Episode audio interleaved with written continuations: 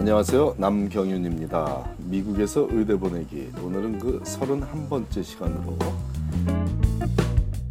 지난 사이클 의대 입시에서 대기자 명단에 오른 것은 더 이상 의미가 있는지 없는지에 대해서 알아보겠습니다. 자, 이제 8월이죠. 새로운 의대 입시 사이클이 시작된 것도 세 달째로 접어들고 있는 이 시점에도 지난 사이클 의대 입시 결과를 기다리고 있는 학생들이 존재합니다. 지난주에도 웨이링에서 풀려 합격의 기쁨을 누리고 있는 학생이 있으니 무모한 일이라고 하기는 어렵지만 이제는 마음을 비우는 것이 좋다고 해주고 싶습니다. 현실적으로 0.001%의 기회만이 남아있는 것이 사실이기 때문입니다.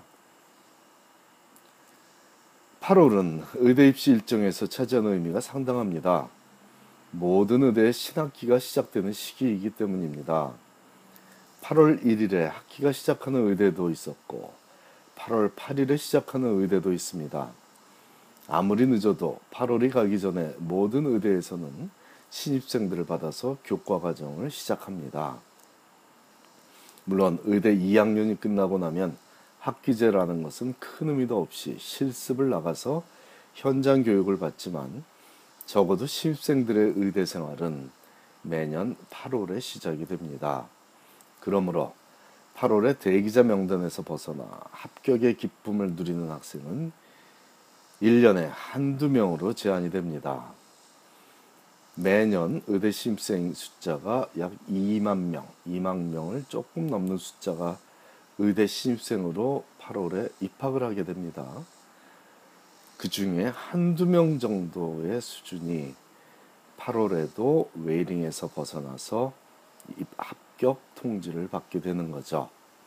제가 서두에 지난주에도 웨이링에서 풀려 합격 기쁨을 누린 학생이 있다고 말씀을 드렸습니다만 이 역시 쉽지 않은 일인데 이런 일들은 마지막 순간에 디퍼를 결정해서 입학을 내년으로 미루는 학생이 생긴다거나 아니면 등록금 문제가 등록금에 문제가 생겨서 마지막 순간에 입학을 포기하는 학생 혹은 내년으로 미루는 학생 이런 자리가 아니면은 7월 말 8월 초 이럴 때 웨이링에서 벗어나서 합격 통지를 받는다는 것은 현실적으로 불가능하게 됩니다. 다시 한번 강조합니다. 8월에 대기자 명단에서 벗어나 합격의 기쁨을 누리는 학생은 1년에 한두 명으로 제한이 되기 때문에 제가 0.001%의 기회만이 남아 있다고 말씀을 드렸습니다. NYU처럼 NYU 의대나 치대처럼 학비는 많이 비싸고 학자금 지원은 강하지 않은 학교들의 경우에 마지막 순간까지 학자금을 만들어보다 포기한 학생이 발생하는 일이 현실적으로 가장 많이 발생은 합니다만 8월에도 대기자 명단에서 벗어나는 경우를 경험하는 경험하기는 확률적으로 그런 일이 희박하다는 것 그러므로 이제는 마음을 비우라고 하는 것 이것이 오늘 전달하고자 하는 주된 내용입니다. 자, 근데 거기에 한술 더 떠서 마음을 비워야 할 또 다른 상황은 작년에 의대에 지원한 학생 중에 인터뷰에도 다녀오지 못한 학생이 아직도 미련을 못 버리고 있는 경우입니다. 생각보다 많은 가정에서 아직도 연락이 오기를 기다리고 있습니다. 안타깝습니다. 그 이유는 의대로부터 아직 불합격 통보를 받지 못했기 때문이라고 말하니 가슴이 먹먹해집니다. 절대로 친절하지 않은 집단이 입시철의 의대입니다.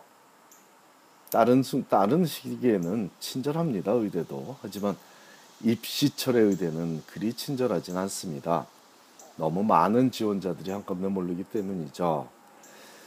원서를 무료로 검토하는 것도 아니면서 불합격 통보를 해주는 것조차 안 하는 의대가 있다는 거죠.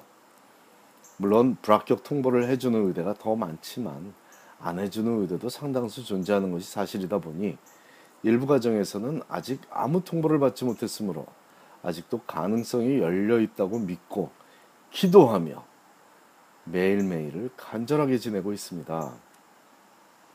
더 이상 그러지 않아도 된다는 모진 얘기를 전합니다. 특히 인터뷰에도 못 다녀온 학생에게는 2016년도에 의대에 입학할 가능성은 전혀 존재하지 않습니다. 인터뷰에 다녀와서 waiting list에 오른 학생들조차도 이제는 이 8월에는 합격의 가능성이 0.001%라고 한 점을 주지하시기 바랍니다. 그리고 이런 경우에는 의대에게만 뭐라고 할 일은 아니라고 봅니다. 이 시점이면 당락에 대해 연락을 주지 않은 의대에 학생 스스로가 연락을 해도 여러 번 해서 본인이 어떤 상황인지 정확히 알고 있어야만 합니다. 무조건 기다리기만 한 학생이라면 의대에 진학하고자 하는 마음가짐에 의구심을 품어봐, 품어봐도 좋다고 보이니 이런 상황에 처한 가정이라면 자녀와 심각하게 대화를 해보시라고 강력하게 권합니다. 만일 의대 진학에 대한 의욕은 강하다고 느끼지만 지금껏 넉넉히 기다린 학생이라면 세상을 사랑하는 기본적 자세에 대해 부모가 조언을 해주기를 권합니다. 원하는 것이 있다면 좀 더 적극적으로 도전하며 살아가라는 조언이 필요한 학생으로 보입니다. 우리 한인 사회에 이런 상황에 처한 가정이 매년 상상보다 많기 때문에 언급하고 있습니다. 여태 기다리기만 하고 있던 학생이 이번 사이클에 도전하겠다고 하면 그것도 일단 말리는 것이 좋은 일로 보입니다.